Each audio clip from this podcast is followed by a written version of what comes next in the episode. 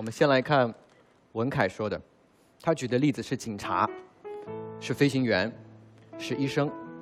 我自己做冲突解决专家，我们受过非常严重的关于情绪的训练，就是前面是有人崩溃了，他们可能完全厮打起来，你见的人群当中各种各样暴力在涌现的时候，我们可以不乱。但你知道我们吃过多少苦吗？我们要学多少东西，看多少书吗？职业人会被训练的隐藏情绪，这说明什么呢？说明这件事情好难对普通人。是飞行员吗？你们每天的生活是在开飞机吗？如果不是，为什么会用飞行员的标准来要求你不能够流露和一定要去藏呢？这是第一个问题。来，我们看第二个问题，是菲菲的问题。菲菲说。你有别的方法，你有很多方法，你可以好好沟通，何必在现场就爆炸呢？对吧？但问题是这道题不是出给这种人的呀。我有很好的情绪缓解能力，我有很好的向上沟通能力，我可以把我的情绪自然去释放。他没这个困惑，各位。这一类人不属于我们今天讨论的主题，一定要合题。这是第二点。第三，我觉得有一件事情我们需要纠正，就是在对方的眼中，逐渐逐渐给大家一种暗示。就是藏才比较正常。我要跟大家说，藏不正常。你想想，你是孩子的时候，你是可以随意哭的；但你长大了，这个社会开始教你，开始教你叫喜怒不形于色，叫色厉内荏，叫情绪要藏好。这是社会对你的重要的规训啊，各位。因为外部的环境，他不在乎你这个活色生香的人，他希望你是一个螺丝钉。嵌到一个巨大的机器当中，然后跟随这个机器永恒的去运转，然后他给你不断的提出要求，要加班，要努力，要九九六。他怎么会允许你哭呢？一颗会哭的螺丝钉会生锈啊，各位。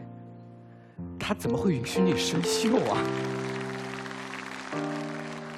回来，回到今天这道题，说我的观点。我想说的东西并不复杂。今天这道题，我们刚才所有的角度是在讨论那个崩溃的人。对吧？他崩溃了，可能给周围造成了影响，怎么办？我觉得还有另外一个角度，这道题不是问那个崩溃的当事人的，是问我们的各位。我们恰好经过了别人生命废墟的现场，我们都是路过的人，我们陌生人，我们怎么选择？所以藏与不藏，是我们在二零二零年这个艰辛的时候，射向一个陌生人两种截然不同的目光。你想想看，在北京的冬天，如果有一个人心里面经受一些事情，突然就藏不住了，一下子就崩溃了，而这一切完全发生在你的眼前。此时的各位，如果保持对方的观点，说你怎么能这样啊？你不是有更好的沟通方式吗？你要用激将的方式来要求你自己啊？你怎么看他？你看他的时候，一定充满了各种鄙视、苛责，觉得不可理喻。可如果你选我方呢？你觉得太难了。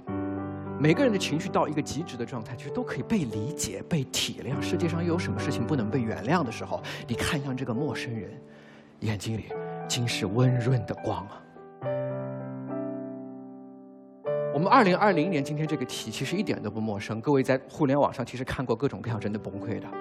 有个快递小哥，他被误会了，被扭送到公安局。他说：“我一个快递就挣大家五毛钱呢，为什么你们要对我这样？”说到这里，掩面而泣。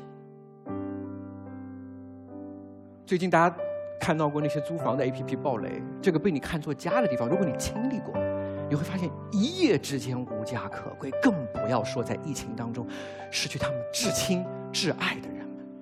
于是世界一下子变得特别陌生而孤单，自己孤零零站在冬天的寒风里，你一下子绷不住了，一下子哭出来。而我们，就如刚才我说的。又恰好站在现场，各位，你这个时候怎么可以，怎么忍心说你怎么不藏好啊？各位，我们要到什么时候，我们才能明白一个最简单的道理，就是永远不要在别人生命的废墟上冷漠的呼啸而过。其实说到底，我觉得这个世界上最棒的温暖，其实来自于陌生人对我们的善意。在奇葩说的现场，我估计我跟绝大部分伙伴们，可能人生中就唯一一次相逢。